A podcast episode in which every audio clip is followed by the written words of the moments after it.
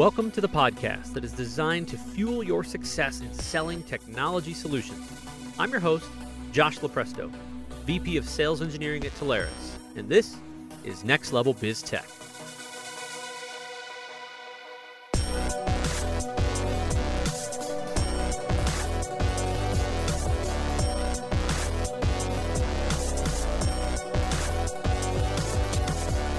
Everybody, welcome back. I'm your host, Josh Lupresto, SVP of Sales Engineering here at Telarus, and you are on the Next Level Biz Tech podcast.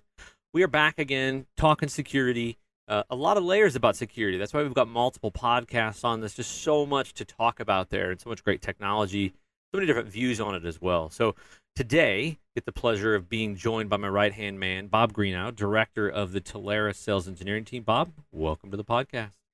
Excited to be here finally. Was great to see my name on one of these. I'm looking forward to it. awesome, man. Uh, I I want to start out the way that we always start these out. How did you get here? Uh, you know, if you if it's been a linear path for you, and and you knew that, you know, this being in tech and engineering was always where you wanted to be. Great, I want to hear it. If you started out doing something else, selling fishing lures, whatever it might have been, uh, and and now you're here, I, I want to hear it. So, how did Bob start out? Oh my, uh, how much time do we have? No. Um, so I'll kick this off by saying that I wasn't exactly the most motivated dude coming out of high school back in the day. Heck, I even during high school for that matter. So my childhood dreams of becoming a fighter pilot were kind of DOA pretty much. But um, interestingly enough, technology wasn't my first love, and I think you and I kind of have that in common. We both did different things before we found this, but um, it was actually a fighter fighter in southeastern Wisconsin, and I figured, you know, hey, this could be pretty sweet. You know, the whole fighter pilot thing didn't work out. If I can make this work, so you know, kind of started out as a volunteer, getting all the required certifications squared away and whatnot. Uh, during that time, of course, working odd jobs to make ends meet. I was detailing high-end cars. I was maybe even a Denny's line cook at one point for crying out loud. But my first brush with tech as a career was a stint at Abbott Laboratories in North Chicago, essentially handling the training center for the PPD, the Pharmaceutical Products Division. So they'd hire all these young, bright-eyed college grads out of Northwestern, University of Chicago, or wherever. They train them up there, and you know, I was supported the computers, pro- proctored the exams, supported the AV in all the rooms. But in '99, I was not in the best place financially. Followed my family down to Florida to kind of reset still very much on you know the fire science track at, at, at, the college I enrolled in. Even that's what I set my major to. But I started looking around the salaries at the time, which were pretty insulting even for what you do as a fire medic. And I realized that none of the stuff I did in Wisconsin, all those certifications, they didn't transfer to Florida. No reciprocity, zero. So I'd essentially have to start from zero, challenging all the exams. Anyway, um, started thinking finally for the first time, maybe it's not what I want to do for the next 20, 30 years talking to a family friend about it. He says, you know, you've always been in tech and computers. And he was right. My grandfather was teaching me how to code in BASIC when I was, I think, eight or nine. Yes. And yeah, mm-hmm. you, you, wait, I'm not done with the name dropping yet. But I was always the good with the computer, you know. So the first computer, Commodore 64, Ooh. Rock and Choplifter is my jam, baby. Name dropping the big ones here. But um, you know, he said you need electives, right? Why don't you just take a tech class and see that's going to be your thing? So I did signed up for, I think it was CET 1600, which was the first semester of the Cisco Networking Academy program. Mm. So, excuse me, we're talking about the OSI model a little bit, touching some protocols, but a lot of it was physical layer, you know, connectivity options, mediums, capacities, distances, all that kind of thing. But I finished up that one and I was like, this is kind of cool. So next semester, still a fire, fire science major, I signed up for CET 1610, which is routing fundamentals. And that was a Yahtzee moment. That's, you know, we're labbing up routers and switches, passing traffic from one end to another. And I'm like, whoa, this is how information gets everywhere. This is how it all works. And that was it, man. From that point in, I was all in, switched my major first week in, in, in, that class. And uh, shortly thereafter, got an internship at Sarasota County. And I'm going to date myself technically, but I was all about the Novell, NetWare, eDirectory, GroupWise, and then, of course, the inevitable migration over the Microsoft side. So uh, they hired me on full time, and then I left, went to Hoveround after about six years, and I was there doing the same thing, but then kind of inherited all the security stuff as well. So I had to get up to speed very, very quickly on the lovely HIPAA conversation that everybody loves to talk about, right? So that was a part of my daily life. But then uh, left there after about five and a half years, just shy of six years. Went to Star2Star Communications. Was there for about four years, handling strategic engineering for them. So the larger, more complex deals came across my desk. And then you could probably finish it from here on out. In uh, September of 2018, I came to Telarus as the Southeast sales engineer, and uh, August, you know, April of last year, I was in the director position. And by the way, none of this was going on, you know, all this early stuff. It was a constant barrage from a good friend of mine saying, "Get into this business, stop mm-hmm. messing around with that stuff." So it was, uh, in no small part, weighed heavily in my decision. He's been a close friend and mentor ever since. So love it. But here we are. It's it's funny too. Um, I think sometimes you know we talk about how this channel kind of sucks us in, and then there's no getting out. Uh, but I, I don't you know I don't know how many people outside this channel really know that it exists in the in its in-depth format that it exists. And I you know similar paths of people encouraging me to do things that I'm going. I, I don't know that that's for me. I don't know that I'd be good at that. No, no, no, no. You know, so I'm always uh, appreciative of those who see things in us uh, and help us, you know, get some guidance in the right direction. Obviously, it's worked out. You've been crushing it uh, doing a bang up job here uh, at Telarus and managing the Thank outside you, team. Uh, and you know, excited to, to help uh, have you grow and, and, scale this thing. So good, uh, awesome story. Now let's let's level set on uh, security here. W- one of the things that we're trying to do on these podcasts is not make assumptions that people know all these crazy different acronyms, and so mm-hmm. we're talking today about managed detection and response. Really uh, you know, MDR as it's referred to. So over the last five, ten years, uh, I feel like we've seen a lot of evolutions in that. So I want to cover the evolutions and then maybe have you level set where you really think this is now and kind of what this technology solves. So if we go back to um, when we first started getting into tech, it was more of antivirus, right? It was the Nortons and it was the McAfee's. They weighed the computer down, they slowed everything down, and they yeah. probably still didn't yeah. catch it all. And you had to get an update every night, blah blah blah. Then that that seems to have been complemented with some sort of spyware detection, some Malwarebytes or something like that, right? So you'd use all these different services, and then the world starts to get uh, even sketchier, and more people want your data, and more people want your information and it moves a little more to endpoint detection and an endpoint solution, an endpoint, and then we get into response, and now we're talking. It's evolved to a MDR to manage detection and response. So we've seen this evolution. Um, you know, lay us out why the managed, right? Like, you know, where are we at now with detection and response, and what does this technology really do for people compared to how it's evolved, and then and, and why the management? Yeah, so I think the best way to do that is look at it through the lens of somebody that's actually been on the opposite side of the table from where you and I sit now, right? And having to actually manage all of this. To say it's to say it's daunting would be a gross understatement. So if you open, for instance, if you open the event viewer on your Windows laptop, and I actually have mine open because I am a dork like that, and you know why wouldn't I? But if you between application security and system event logs on this laptop, there are 112,000 individual events on one computer. 112 things happen at some time. Never mind in a business sense where you have all the servers, the, the firewall logs, and however many other individual end user devices there might be on a network, right? So how in the world can one person, maybe even a team of 10 people, be expected to monitor and comb through all of that on a proactive basis? You know, looking for out of band things that might be going on, something nefarious. It's just not possible. Right. So when you're on that side of the fence, you would naturally think, no sweat, easy fix. Let's pull the trigger on a sweet EDR solution, endpoints detection response solution, right? However, comma, you very quickly realize that you've kind of stepped into this new, much larger world, and you have these seemingly what the thing is telling you are actionable items, but are they really? Are they alerts that need to be dealt with? How do you sort tune, sort through and fine tune all of that? And you start realizing, my goodness, maybe I got in over my skis a little bit on this, right? So you start looking to hire somebody maybe who can do this for you, but mercy, they don't come cheap. So the next logical step then is, well, let's look for a provider that can manage this detection response for us. Um, they, because they have the expertise, right? The specific expertise, the processes, the run books, the threat intelligence to know what's actionable, what's not. And really, depending on the provider, you could even have them do the remediation or simply just you know send an alert and you can do that on your own. But that is essentially where the management of it comes in. And we'll uh, we'll talk probably about the evolution of that even further and what we see is going to be going forward. But generally, that's where we're at now. This bringing in a partner to help you make sense of all this instead of just trying to kill it all on your own. It's just it's it's too much. Uh, and and oh, I don't want to uh, skip too far ahead here, but you know, from a trends perspective, uh, I I think some of the things that we've seen are customers thinking that they're fine and that they can manage this, right? And I, I, I think after we end up talking to them and going deeper into the conversation, and we find out how often they're actually, if they're being really honest, how often they're actually being able to analyze these logs or look at these solutions. It's just it's it's another thing that everybody's got to do, right? We're all busy. We've yep. all got a million responsibilities. There's just not enough time for it. So we're in 2022. I think it'd be silly to not leverage technology to do some automation around that and minimize that, right? Those those those hundred thousand events that you've got, right? It's crazy to hear.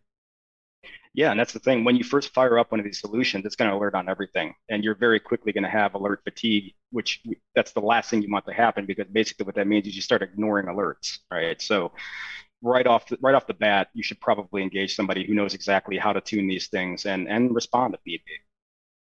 Good point. Yeah, let's let's talk about if I'm a partner and I'm mm-hmm. I'm listening to this, I, I you know, or a potential partner, or maybe I'm uh, selling something different. I'm selling contact center. I'm selling SD-WAN or, or something adjacent. Uh, and and I want to go deeper into this area. I mean, we know we we always talk about uh, Telarus does we, we do boot camps, right? Where somebody from your team might go out and lead this regional event for four or five hours, or maybe we do it a more immersive uh, multi-day academy where where we dive really deep into it. Uh, but but what out of all the things that we do, uh, what what would you advise a partner on that's been most successful for helping them understand how to move through these opportunities and talk to customers? Ooh, that's a loaded one, but I love it. So I think it was Mike Kowalski, our engineer in the Pac Northwest, in a previous podcast, who said we on the engineering team are basically I think referred to us as like a living, breathing knowledge base, right? We're picking up that phone to talk to us is like just typing a search search search query. I can speak into the search bar. Um, us as engineers or architects, our title pertains more to the body of knowledge we possess. I mean, we've all certainly been there before, been engineers and architects, but so much of we do now is around that education and enablement. enablement. So, like you said, we lead all sorts of these organized educational events throughout the country. Uh, well, actually, globally now, honestly. Yeah. We've had a bunch of people in uh, London, but we'll even do, a lot of people don't realize this, we'll even do one-offs for some of our partners that want something a little more maybe dialed in and personal, right? And, and maybe they feel safer in that conversation because there's not a lot of other, even competition in the room. So it's just them, we can focus on them. They can feel free to speak freely, kind of a safe space, right? But the secret sauce that we do that's common throughout our entire team um, and this is a bit of a humble brag here on the team, but every member of our team is able to distill down these complex conversations and this almost annoying tech alphabet soup into something that's understandable and relatable. That's the big thing. You could teach calculus to a chimp if you can make it relatable to his mind, right? Um, and we can do that with any audience, whether it's seasoned IT people, CXO level, whatever partners we have. Some partners, you know, they've been in this game a long time and they have a better understanding, whereas some may have been in the industry, maybe on the financial side. So maybe we back off the geek speak a little bit, but that's a huge part of what we do. That in that education enablement.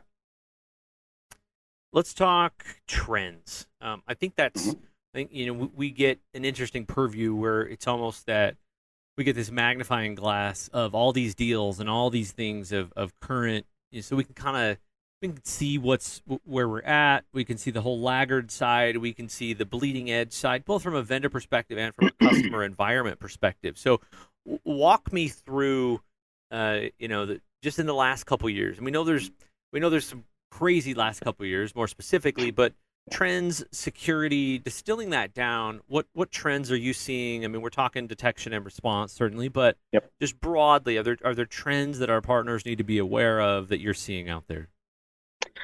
So I'll set it up by saying that, and it's probably goes without saying, but you can't go a single news cycle without hearing about some huge compromise. Crypto.com, uh, Twitch, the Colonial Pipeline, and there was even a huge uh, breach in China where a lot of the information, the, the personal data they were collecting on citizens was leaked to by a rogue inside threat, right? And those are just the ones that we hear about. In reality, thousands of these are happening under the radar in the background. So when you start hearing about things like the Verizon data breach investigation report, the DBIR that we rely on is almost like a, a forecasting Bible. But they start saying like, you know, average time to detection is something like 200 days. That's insane. That's over six months. But the point is, security has become mainstream, and everybody is paying attention to varying degrees. But generally, everybody's got a little bit of a paranoia about it.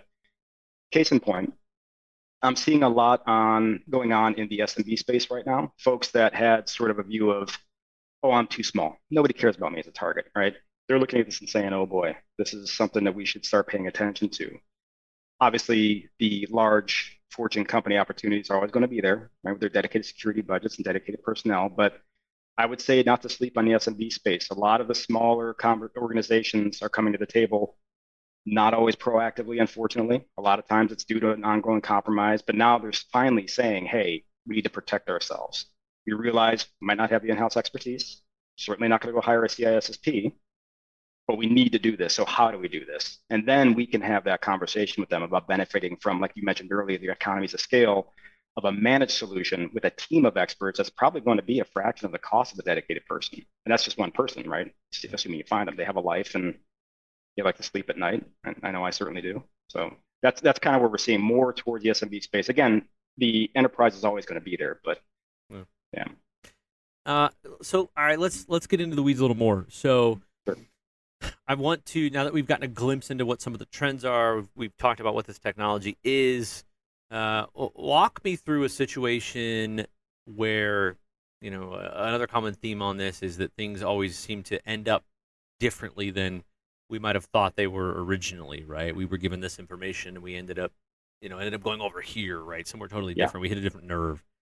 Uh, walk me through a situation where you know you, you, were brought in, somebody from the team was brought in, uh, of you know, hey, it, it, looked like this, but we ultimately ended up doing this solution. But what, what how did we get there? You know, what, was it a technical? Was it a, uh, a a business conversation? And what was the end product really that was put in? Sure. So one of the things that I, I was going to mention earlier, but I, I just totally forgot was we don't expect our agents to be experts in this stuff. And, and you'll see how I kind of segue into this. But all we ask them to do is keep their eyes and ears open for certain things that might be a cue that, hey, there might be an opportunity here. Right. And so one of the things, the example that I'm going to bring to the table here is it was just a quick call. There was some, he said, hey, you know, I, got this customer. There seems to be some confusion around HIPAA, you know, what's required, what's not, all that kind of thing, what's considered addressable. Can you jump on a quick call to clear things up?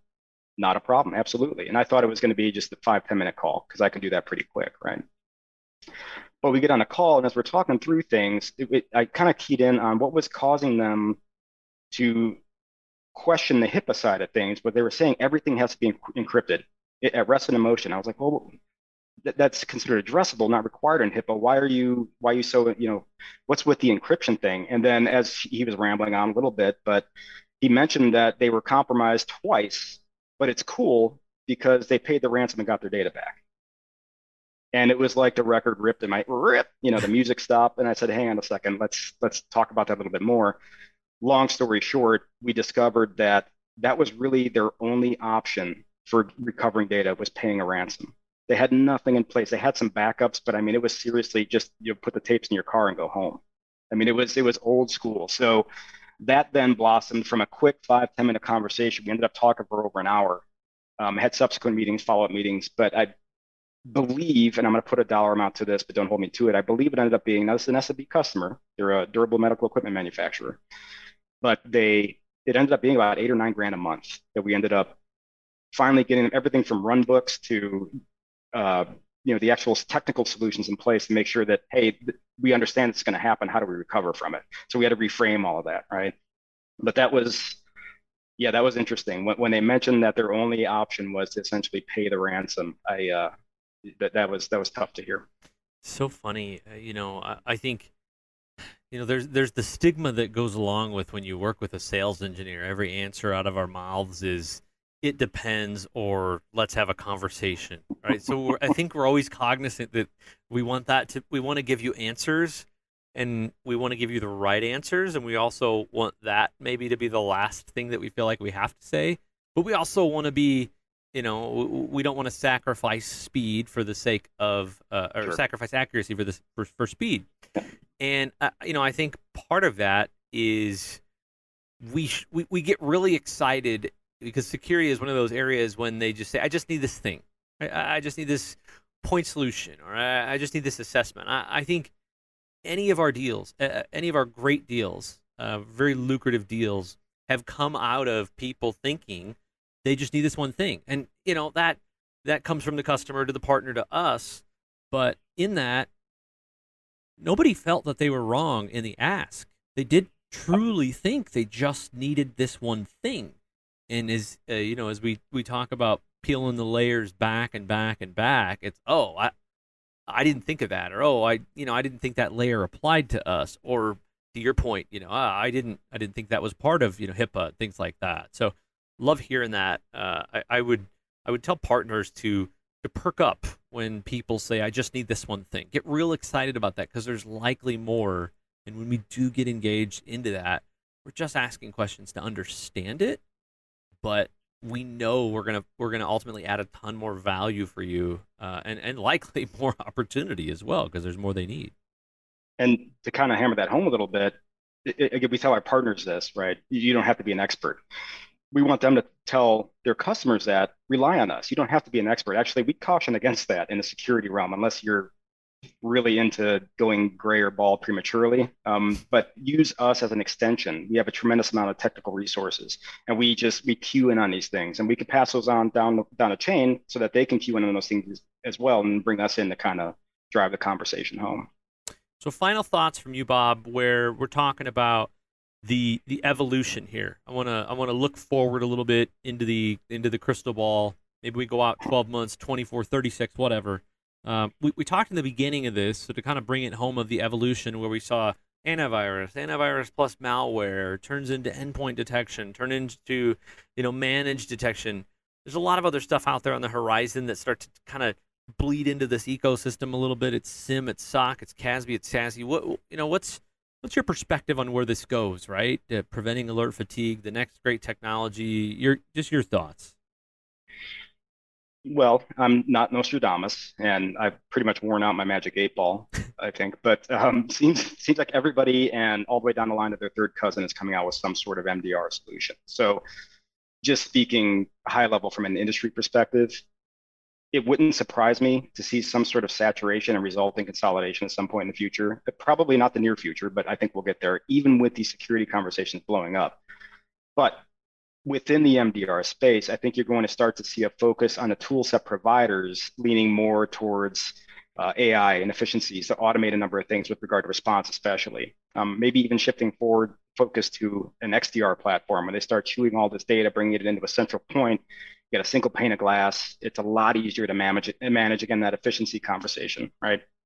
Now, I don't think we'll ever get to a you know Skynet truly 100% self-healing network with no human eyes on it ever. But MDR providers they still have a lot of human capital in their offerings, and that's a big cost. So when you talk about moving down market and not sleeping on that SMB space, you know I know everybody wants to go up market, but as an MDR provider, I think lowering your cost of doing business will allow you to be more flexible there and let's be clear, the opportunities are there in the SMB space.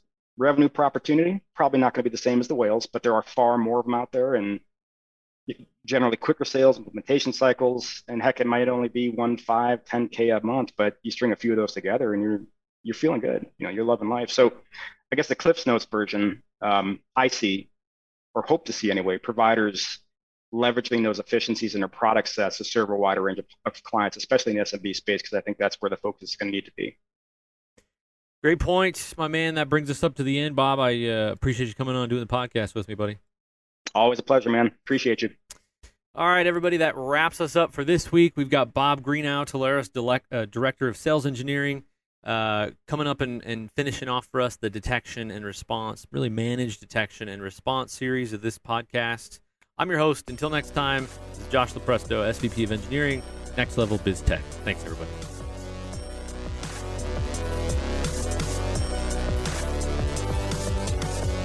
Next Level BizTech has been a production of Telarus Studio 19. Please visit Telarus.com for more information.